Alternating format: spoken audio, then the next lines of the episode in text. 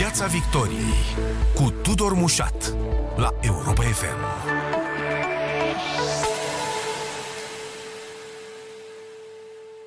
Bun găsit tuturor pe frecvențele radio și pe Facebook. Ca de obicei, invitatul seriei este profesorul de economie Cristian Păun. Bun venit în Piața Victoriei, domnule profesor. Bine v-am regăsit o discuție întreagă în contextul alcătuirii bugetului pe anul ăsta despre înghețarea sporurilor, despre tăierea uh, voucherelor de vacanță pentru anul ăsta, uh, despre tăierea unor subvenții pentru companii de stat neprofitabile, uh, a subvențiilor chiar pentru transportul studenților. O să vorbim despre toate. Mai întâi însă, dacă tot discutăm despre chestiunea asta spinoasă a sporurilor pentru bugetari sau a sporurilor pentru cei mai mulți dintre bugetari, de unde ar trebui începută, de fapt, această discuție? Uh, teoretic ar trebui început această discuție din trecut, cel puțin din două, două zone din trecut, uh, și anume uh, din trecut atunci când practic am vorbit de o guvernare acum câțiva ani care a avut ca principal scop refacerea veniturilor în sectorul bugetar, creșterea acestor venituri semnificativ de mult, uh, la umbra acelei, uh, să spunem așa, legea salarizării unitare. Uh, și asta este a, a doua, să spunem, ancoră cu trecutul, legea salarizării unitare, dar și politica evidentă a guvernelor trecute de a crește aceste salarii semnificativ în sectorul bugetar, Uh, în baza unei filozofii, din punctul meu de vedere, păguboasă, prociclică și care încă de atunci noi uh, remarcam faptul că uh, va genera probleme foarte mari, mai ales în condiții de recesiune. Da? De ce spun asta? Pentru că aceste cheltuieli în sectorul bugetar s-au făcut fără nicio analiză sau fără niciun criteriu de performanță. Ele s-au făcut Uh, la toată lumea. În general, nu s-a ținut cont de uh, ce face fiecare, de diferențele de productivitate sau, mă rog, nici nu prea ai cum în multe domenii de la, de la stat să faci uh, Uh, foarte multe analize pe zona aceasta, pentru că acestea sunt bunuri publice, bunuri care nu au o piață de desfacere reală, pe mhm. care statul le, le oferă nu în condiții de piață și atunci acestea se numesc în, în engleză non-tradable, da? ele nu sunt tranzacționate. Uh, neexistând piață, e foarte dificil să vorbești de productivitate, eficiență ca la privat. Și atunci, și atunci domnule profesor, cum vrea premierul, de exemplu, să lege sporurile de productivitate sau de eficiență, mai bine zis, pentru că a formulat chestiunea asta de câteva ori. Sigur, o să fie o mare dificultate. De asta a și fost evitată problema înainte, iar creșterile uh, s-au făcut uh, în felul următor. Salariile mari care erau mari înainte au rămas mari, cele mai mici prin comparație uh, s-a încercat cât mai mult să fie mărite. Adică, de fapt, noi am mers pe o mărire uh, a tuturor salariilor, rămase mai mici, iar pe cele mari le-am menținut acolo mari, fără a vedea oare ce face omul acela de banii aceia, merge la servicii, ține orele, uh, vaccinează oameni, adică sunt totuși niște indicatori care pot fi mhm. uh, puși în astfel de grile de evaluare. Cu siguranță și cu siguranță poți să ții Uh, cont de complexitatea muncii, poți să ții cont de pregătirea uh, necesară pentru a duce uh, un anumit tip de muncă Uh, inclusiv în sectorul public, dar cu siguranță va fi mai greu decât în sectorul privat, pentru că în sectorul privat performanța până la urmă o stabilește uh, piața. Deci greșeala s-a făcut cu această mărire otova de, de uh, salarii în sectorul public în perioadă de boom, pentru că s-a mers pe un calcul din, punct de vedere, din punctul meu de vedere eronat. Ce au spus atunci? Domnule, dacă facem treaba aceasta, cu siguranță și salariile din sectorul privat vor fi ancorate, da? vor fi trase în sus de această majorare a salariilor în sectorul bugetar, acel wage-led growth, da? cum îl tot uh, numeau ei da. uh, în programul anterior de guvernare. Ei bine, nu s-a întâmplat treaba asta. Dacă ne uităm, efectul, dacă ne uităm în trecut și până astăzi, vedem că singurul efect uh, pe care noi l-am avut a fost această adâncire semnificativă a raportului dintre salariul mediu în sectorul privat versus salariul mediu în sectorul public. Și o goană Atât... a celor din mediul privat, a unora dintre ei, după joburi în sectorul public, cu mai multă stabilitate și cu salarii mai mari. Exact, deci o presiune foarte mare înspre uh, sectorul privat, cel productiv, adică un plus de, de uh, ca să spunem așa, probleme pentru cei care contează până la urmă în sistemul economic. Deci trebuie să o spunem pe șleau. Guvernările trecute nu au fost despre ceea ce contează în economie, adică zona asta privată ne place sau nu ne place. Uh, până la urmă, sectorul privat este cel care uh, uh, duce greu într-o economie, cu atât mai mult în perioada asta de criză. Este o realitate pe care trebuie să o recunoaștem și trebuie pe cât posibil să o apărăm cu uh, acțiuni de politică, politică publică. Bun, se cere pus un punct pe I și anume toată această discuție îi are în centru mai degrabă pe cei din administrație, pe funcționari, mai degrabă decât alte categorii de bugetari, sau și altele, gen profesori, polițiști, medici, uh, sunt supuse acestei discuții legate de sporuri? Sigur, dacă ne uităm un pic uh, la toate aceste salarii din sectorul public, o să vedem discrepanțe foarte mari. Uh, de exemplu, în cazul profesorilor, nu cred că au mai rămas multe sporuri. Ieri au fost, într-un final, incluse în salariu.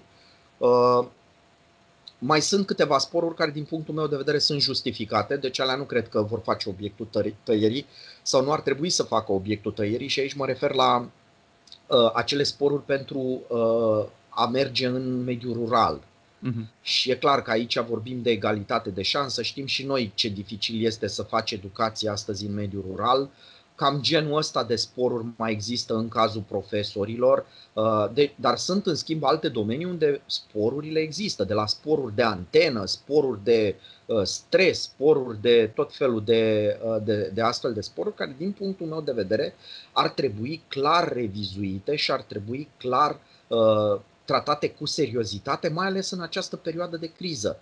Este o discuție care ar trebui să se poarte serios și ar trebui să se poarte cu foarte mare uh, responsabilitate uh, din partea tuturor. Avem astăzi în România o diferență semnificativă între salarii, ceea, ceea ce ia în mână un uh, lucrător la stat versus ce ia în mână uh, un lucrător în privat. Și desigur trebuie să privim puțin și uh, cum arată în momentul de față situația angajaților la stat. Da? Este vorba de undeva la 1 milion 200 de angajați la stat, restul în privat din totalul de 5 milioane, 5 milioane jumătate. Uh, adică o cincime, cel puțin din, uh, dacă nu chiar un sfert, din angajați sunt în sectorul de stat. Sigur că și aici sunt diferențe uh, destul de mari. Avem, uh, pe de o parte, cei mai mulți în sectorul educațional, uh, unde nu știu dacă este neapărat nevoie de, sau se poate face foarte multă uh, asanare, pentru că până la urmă suntem în continuare cu, uh, în zona asta de probleme mari pe, pe, pe partea de acoperire a serviciilor de educație. Avem apoi angajații în sectorul de sănătate, sectorul public, uh, apoi vine armata, vine poliția, uh, avem însă foarte mulți angajați în zona aceasta a administrației publice, a administrației publice locale, a administrației publice centrale, unde cred în continuare că mai este mult loc de reformă. Uh, în zona de primării, de consilii locale, uh, prefecturi. Reforma înseamnă neapărat tăieri, domnule Păun? Eu nu le-aș spune tăieri, pentru că... Tăieri de bani sau de posturi? Da, eu nu le-aș spune tăieri, le-aș spune pur și simplu ajust, nici nu știu cum să le zic așa, dar ajustarea acestor lucruri la contextul actual, al economiei actuale uh, românești. Da?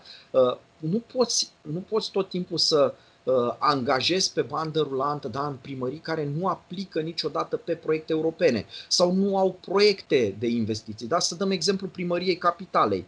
Primăria capitalei în ultimii ani nu a fost în niciun caz despre investiții, proiecte, uh, reabilitări de drumuri sau infrastructură. Din potrivă, a fost un proiect de angajat oameni la stat care să consume cea mai mare parte a bugetului primăriei. Ei bine, pe Prin acest acea rețea model, de companii municipale înființate recent. Exact. Prin ace- Noi am aplicat apoi acest model la nivel național. Am ajuns să avem un aparat bugetar care consumă uh, aproape toate resursele fiscale ale României, nemai rămânându-ne bani de investiții, de proiecte și atunci e absurd da, să angajeze o grămadă de oameni, da, dau un exemplu, o grămadă de oameni la Uh, o companie de administrare a drumurilor și autostrăzilor uh, și ei să nu aibă buget, că nu mai există buget de autostrăzi. Păi de ce îi angajăm? Să stea să se uite cum ar face ei autostrăzi și să ne povestească pe hârtie lucrurile astea. Trebuie să rupem puțin această, această problemă, să o, să o corectăm până la urmă și să ne ajustăm aparatul administrativ uh, la, la realitate. Poate că este timpul să uh, păstrăm și să evaluăm oameni și să-i păstrăm pe cei care sunt într-adevăr profesioniști și au avut rezultate uh, și cu oameni mai puțini poate reușim să facem mai multe lucruri. De ce nu? Bun, da, e într-o capcană în momentul ăsta guvernul, adică încearcă să facă lucrul ăsta, da, n-are timp pe de altă parte, că vine presiunea bugetului. Dacă o face prin buget, nu e de adevăratele reformă. Trebuia făcută povestea asta uh, în pași, pentru că stau și mă gândesc acum, poate că sunt unii bugetari care spun foarte bine, fă întâi auditul aparatului bugetar sau aparatului administrativ, vezi pe cine păstrezi, că eu, de exemplu, consider că merit. Ține-mă pe mine, dă afară trei pe lângă mine, uh, dar mie dă mai acele sporuri și pe cel de toxicitate și pe cel de uh, eficiență sau cum să mai fi chemând el de performanță, pentru că eu chiar fac treabă. Eu fac inspecții pe teren, eu mă umplu de praf cu dosarele și așa mai departe. Da, aici este mereu aceeași greșeală, da, toată lumea spune că muncește. Da. Uh, până la urmă, vedeți, teoria valorii muncă. Nu contează câte ore muncești tu, contează valoarea adăugată de tine prin acea muncă. Uh, și în plus de asta sunt foarte multe alte lucruri la stat. Sunt unii care spun, uite ce muncim noi. Uh, am reușit cu ajutorul politicienilor să impunem o taxă sau o autorizare uh-huh. care aduce niște venituri instituției noastre uh, profitabilă, uite de altfel, dar toate astea se fac cum? Pe spinarea cetățeanului care trebuie să plătească Uh, taxele să stea la coadă, să se autorizeze și așa mai departe. Adică am creat și foarte multe structuri din astea uh, care trăiesc la umbra unor taxe și autorizații și așa mai departe, care trebuie uh, plătite de cetățeanul de rând și cu siguranță că în cazul acestor oameni o să apară discuții de tipul uite ce eficient sunt eu, că încasez taxe, sunt în profit, dar de fapt eu stresez cetățeanul și îl împiedic să se dezvolte îl împiedic să. Uh, eu cred că uh, până la urmă totul va trebui uh, reevaluat și, așa cum spuneți, trebuie făcut în etape și cu foarte multă chipzuință. Și mai cred încă un lucru că este, este important. Toată această, să spunem, reajustare a sectorului administrativ din România trebuie făcută la pachet și cu reformarea sistemului administrativ, adică digitalizarea serviciilor publice. Pentru că dacă, de exemplu, dăm afară oameni de la ghișeu, mă refer la, să zicem, uh, administrațiile financiare uh, locale, uh, dăm afară oamenii de la ghișeu și oamenii, oamenilor nu le creăm posibilitatea să-și plătească online ușor, prietenos taxele locale sau alte dări sau nu le creăm posibilitatea să-și obțină un document online ușor, uh, nu digitalizăm, atunci faptul că tu dai afară oameni este echivalentul unui stres în plus pentru cetățean. Dacă tu menții uh, nivelul actual al, al serviciilor publice. Deci noi trebuie să transformăm aceste sisteme, aceste servicii publice uh, din temelii pentru a crea apoi premizele acestei simplificări la nivelul bugetarilor. Uh, sunt pentru așa ceva. Din punctul meu de vedere, uh, este inevitabil. Ne îndreptăm spre așa ceva uh, dacă stăm să ne uităm la cum arată România ultimilor ani, nu neapărat anul acesta. Am ajuns, repet, 90 și ceva la sută din veniturile noastre fiscale să le consumăm pe trei lucruri. Salarii în sectorul bugetar, pensii și asistență socială. Nu mai e loc de altceva. Restul vine pe deficit, vine pe datorie, ori asta nu e dezvoltare. Uh, cu atât mai mult cu cât tu te împrumuți sau creezi deficite pentru proiecte din acestea păguboase, adică îngrop banii în tot felul de, de, de proiecte care nu au impact uh, economic și de antrenare puternic. Bun, mai rămân câteva clipe la, la sporuri, pentru că ai acești pași, nu? Să legi sporurile de performanță sau de eficiență, să faci auditul aparatului administrativ sau bugetar în general și să vezi ce păstrezi, să digitalizezi ca să nu te pripești și să dai afară prea mulți sau prea puțini și așa mai departe.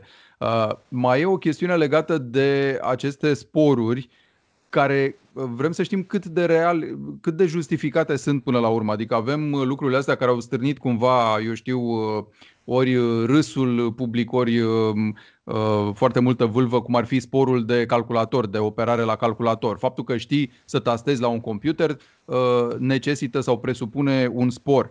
În condițiile astea, poate că mulți din mediul privat se întreabă oare câte din sporurile astea nu ni s-ar cuveni și nouă? sporul de calculator, sporul de lucrat sub o antenă de telefonie mobilă, uh, sporul de lucrat cu dosare pline de praf, habar n-am. Adică, până la urmă, cine stabilește care din lucrurile astea sunt o extravaganță și sau sunt o necesitate? Cu siguranță va fi o decizie politică și uh, e foarte important ca acest lucru să rămână o decizie politică asumată uh, până la urmă chiar de către Parlamentul României, de ce nu, printr-o lege, ca să aibă și uh, greutate în fața, în fața cetățenilor. Uh, și, uh, repet, uh, e foarte greu și va fi cu, cu destul, nu mă aștept să fie ușor, și va fi cu multe vaiete. Fiecare se va văieta că e mai meritoriu decât celălalt pentru că în absența unei piețe care să valideze utilitatea ta ca serviciu public, ca furnizor de servicii publice, ă, toată lumea o să spună că e meritoriu că așa crede el.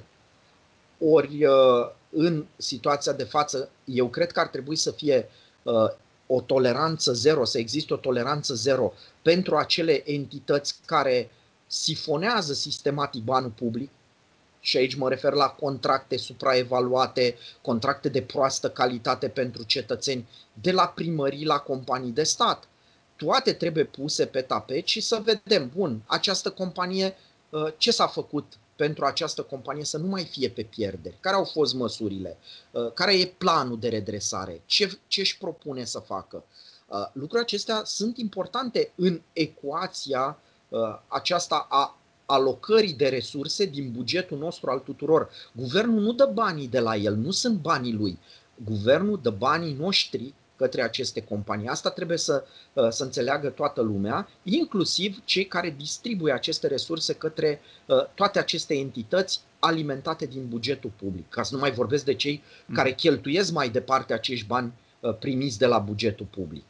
Bun, dacă tot am ajuns la această discuție despre companiile patronate de stat sau în subordinea statului, domnule profesor Cristian Păun, uh, premierul Câțu spune că managerii acestor companii sau ministerele cărora ele li se subordonează trebuie să facă planul și că doar cele care vin cu un plan de restructurare sau de eficientizare mai primesc subvenție. Acum întrebarea mea este, nu cumva ar trebui statul până la urmă, de la premier în jos, să facă el acest uh, audit de nevoi de companii, de sectoare strategice pe care le reprezintă, de număr de personal și de obiective, îi lași pe cei care uh, trebuie reformați să se reformeze singur sau filozofia e că vii cu o mână centralizată în chestiunea asta?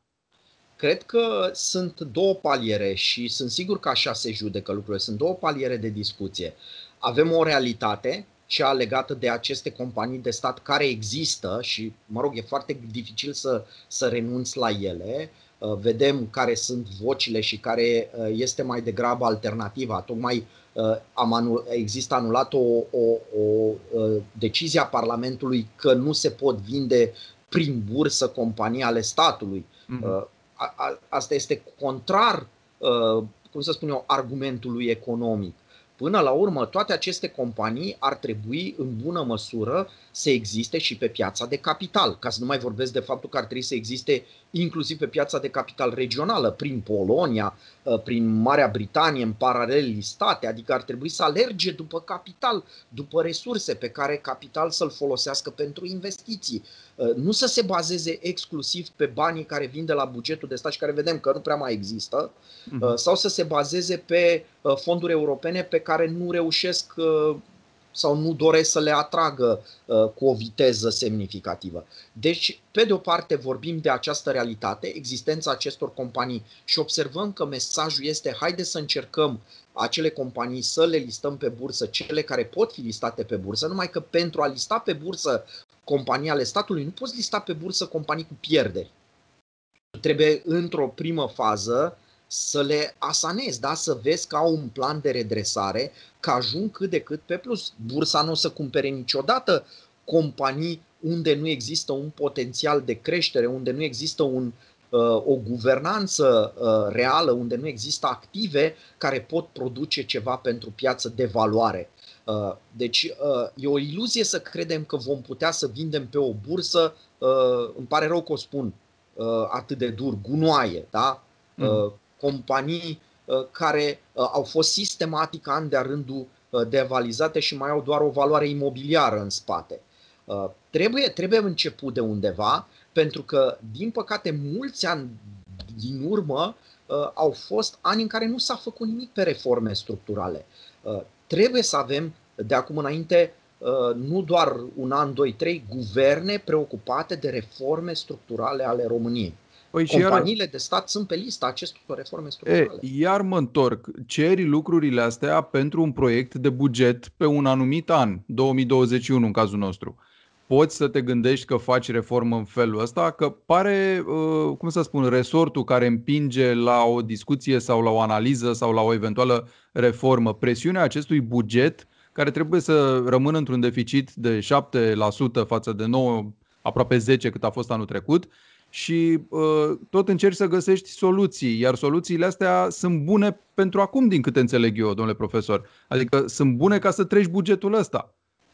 Uh, e, com- e complicat în sensul că uh, aceste reforme trebuiau făcute mai degrabă în boom. Ori noi nu le-am făcut în boom. Faptul că tu le faci acum în criză, acest lucru devine puțin mai, uh, mai uh, dar le faci până la capăt sau îi spui poștei române, vezi că am o presiune pe buget, încearcă să te reformezi și ea zice decât să mă reformezi? De un miliard, de două? Adică cât îți de, trebuie la buget să salvezi cu mine anul ăsta?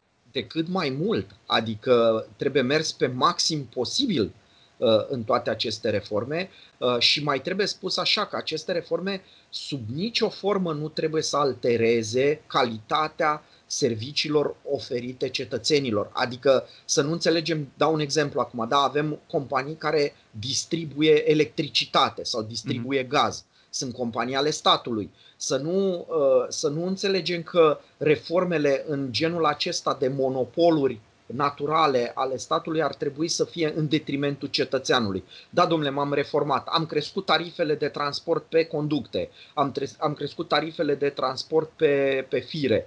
Uh, nu așa trebuie să înțelegem reformarea, adică punem în cârca uh, cetățeanului sistematic uh, lipsa noastră de performanță sau lipsa noastră de eficacitate în, în, în, în utilizarea resurselor.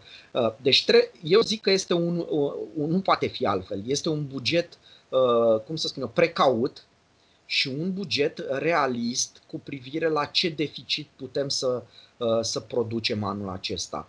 Și un buget care să lase destul de multe lucruri și în zona privată, Uh, astfel încât să putem să vorbim și de o redresare a economiei private. Uh, principala uh, zonă economică care trebuie să intre pe, pe redresare ar trebui să fie zona privată. Acolo trebuie să vedem o redresare și nu trebuie să vedem o redresare în zona consumului, pentru că, așa cum spune teoria economică, înainte de a fi consumator trebuie să fii producător, trebuie să vedem o redresare pe zona producției. Producției industriale, care este în picaj pe parte de valoare adăugată, da? Uh, trebuie să vedem în zona produselor manufacturate o redresare. Uh, industria este elementul cheie și trebuie să rămână elementul cheie în dezvoltarea noastră. Pentru că noi uh, punem foarte mult accent pe, pe, pe materii prime, pe sectorul primar și acum pe sectorul terțiar, servicii. Adică dăm materiile prime altora în bună măsură pentru a cumpăra de la ei produsele industriale pe care le distribuim sub formă de servicii de comerț. Și dezvoltăm serviciile de comerț și uh, industria produselor primare, ma- e un pic, materiilor de bază. Un, un model un pic african, din... fără nicio conotație peorativă, da, cam acolo suntem, nu? Exact, și este și rezultatul acesta al dezinteresului complet, uh, chiar a unei ostilități, aș numi o, față de sectorul privat. Ori în categoria asta a ostilității față de sectorul privat a fost și toată această abordare păguboasă în care tu ai scos în față sectorul public și le-ai dat tot felul de prime, sporuri uh, și le-ai spus, domnule, voi sunteți cei mai frumoși uh, și mai prețioși în toată această economie. Nu așa se face pentru că observăm pe termen lung ajungem la faliment. Ce îi trebuie mediului privat în acest buget, domnule Cristian Păun? Să, să ce? Cum să fie încurajat? Dincolo de măsurile de sprijin pentru Horeca sau alte zone afectate de pandemie, eu știu, punctual. În primul și în primul rând îi trebuie o certitudine că nu va crește nicio formă de taxare directă sau indirectă.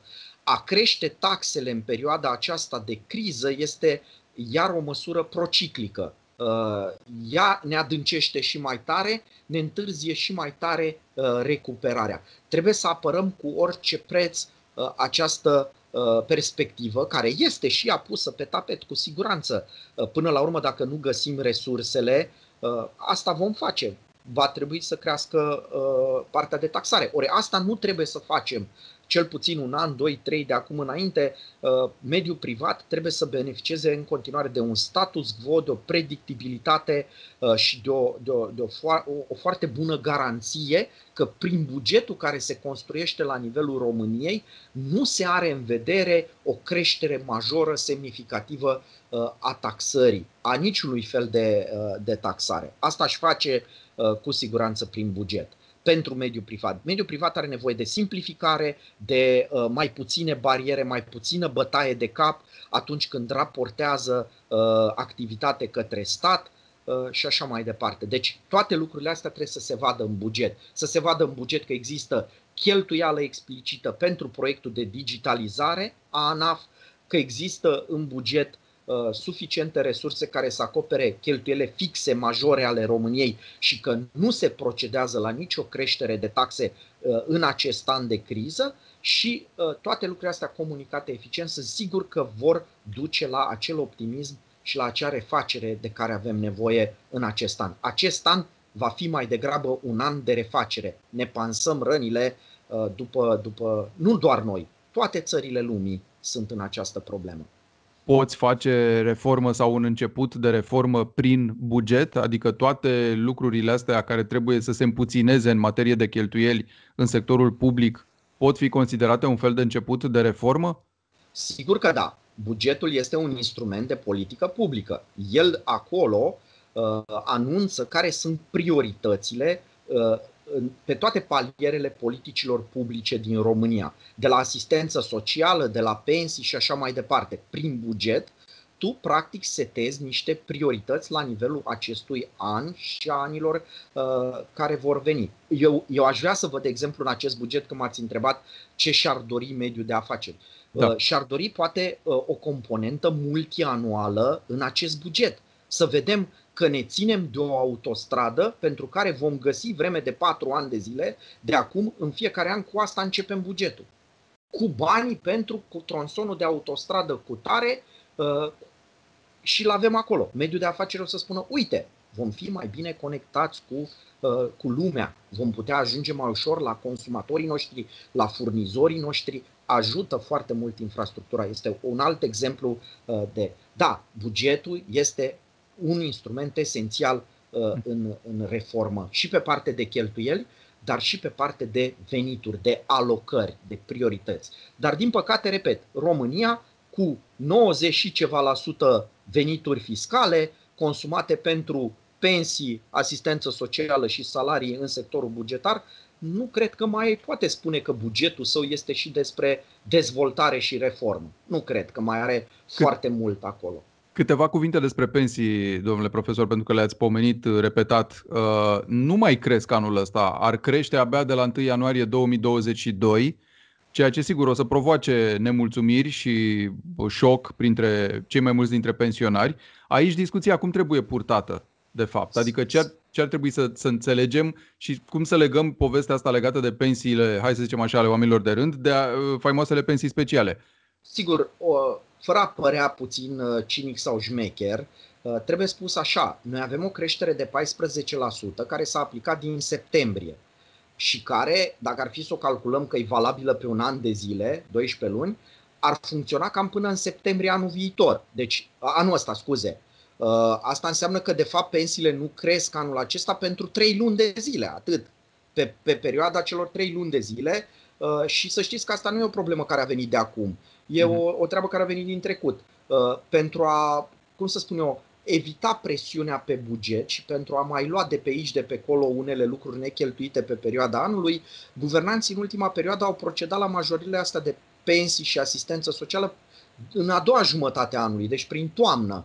Uh, dar, într-adevăr, 14% s-a aplicat din septembrie și, mă rog, ea teoretic este cam până în septembrie anul viitor. Trei luni nu vor fi majorări, vor fi înghețate pensiile trei luni și, din ce am înțeles, s-a anunțat deja o majorare uh, a pensiilor uh, începând cu 1 ianuarie, după o formulă, din punctul meu de vedere, corectă, legată de salariul mediu, atâta timp cât în România uh, avem un număr de angajați, mai ales în sectorul privat, comparabil cu numărul de pensionari, Părerea mea este că salariul mediu ar trebui să fie, dinamica salariului mediu ar trebui să fie principala ancoră pentru punctul de pensie uh, în România în perioada ultimilor, uh, următorilor ani.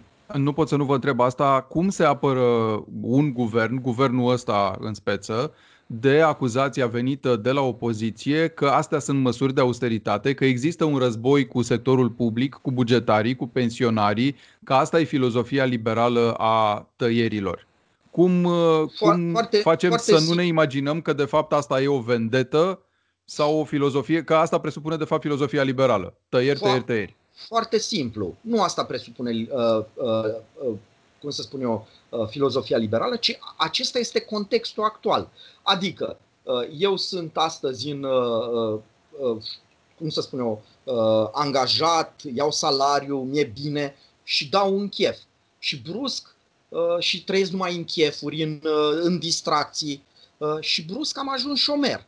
Ce ți se sugerează? Continuă, dragule, cu, cu cheful, ba sparge și fa- paharele și farfurile. Nu contează dacă că ești șomer acum și că ai intrat într-o criză personală. Dă cu farfurile de podea uh, și spargele că găsești tu poate bani, te împrumuți tu de la vecinul să-ți cumperi farfurii noi. Cam asta este, uh, cum să spun eu, ceea ce se cere astăzi din partea opoziției. Uh, asta nu e austeritate, din punctul meu de vedere este inteligență să nu faci așa ceva, să nu te apuci șomer fiind să-ți spargi vesela din casă, uh, chefliu fiind, da? ca la greci, da? dai cu paharele și cu farfurile pe jos. Uh, e, e totuși, trebuie să rămânem foarte, foarte precauți și să rămânem foarte, foarte atenți cu aceste resurse limitate și foarte limitate pe care le avem. Să, să lăsăm deocamdată populismul deoparte, pentru că el e păgubos, cu siguranță, și nu, nu duce la nimic bun. O ultimă întrebare, domnule profesor. Va trece greu bugetul ăsta în condițiile în care există totuși o majoritate asigurată de coaliția de guvernare? Pe de altă parte însă există și tot felul de fricțiuni, înțelegem, între responsabilii diverselor ministere, fiecare încercând să salveze ceva de la el din domeniul eu zic, că, eu zic că nu are nicio problemă bugetul să treacă. Oricum este un buget al unei țări sărace. Este un buget de criză, este un buget sărac. Atâta poate face România în momentul de față, fără să-și uh, acutizeze foarte mult deficitul, datoria publică, uh, adică viitorul copiilor noștri.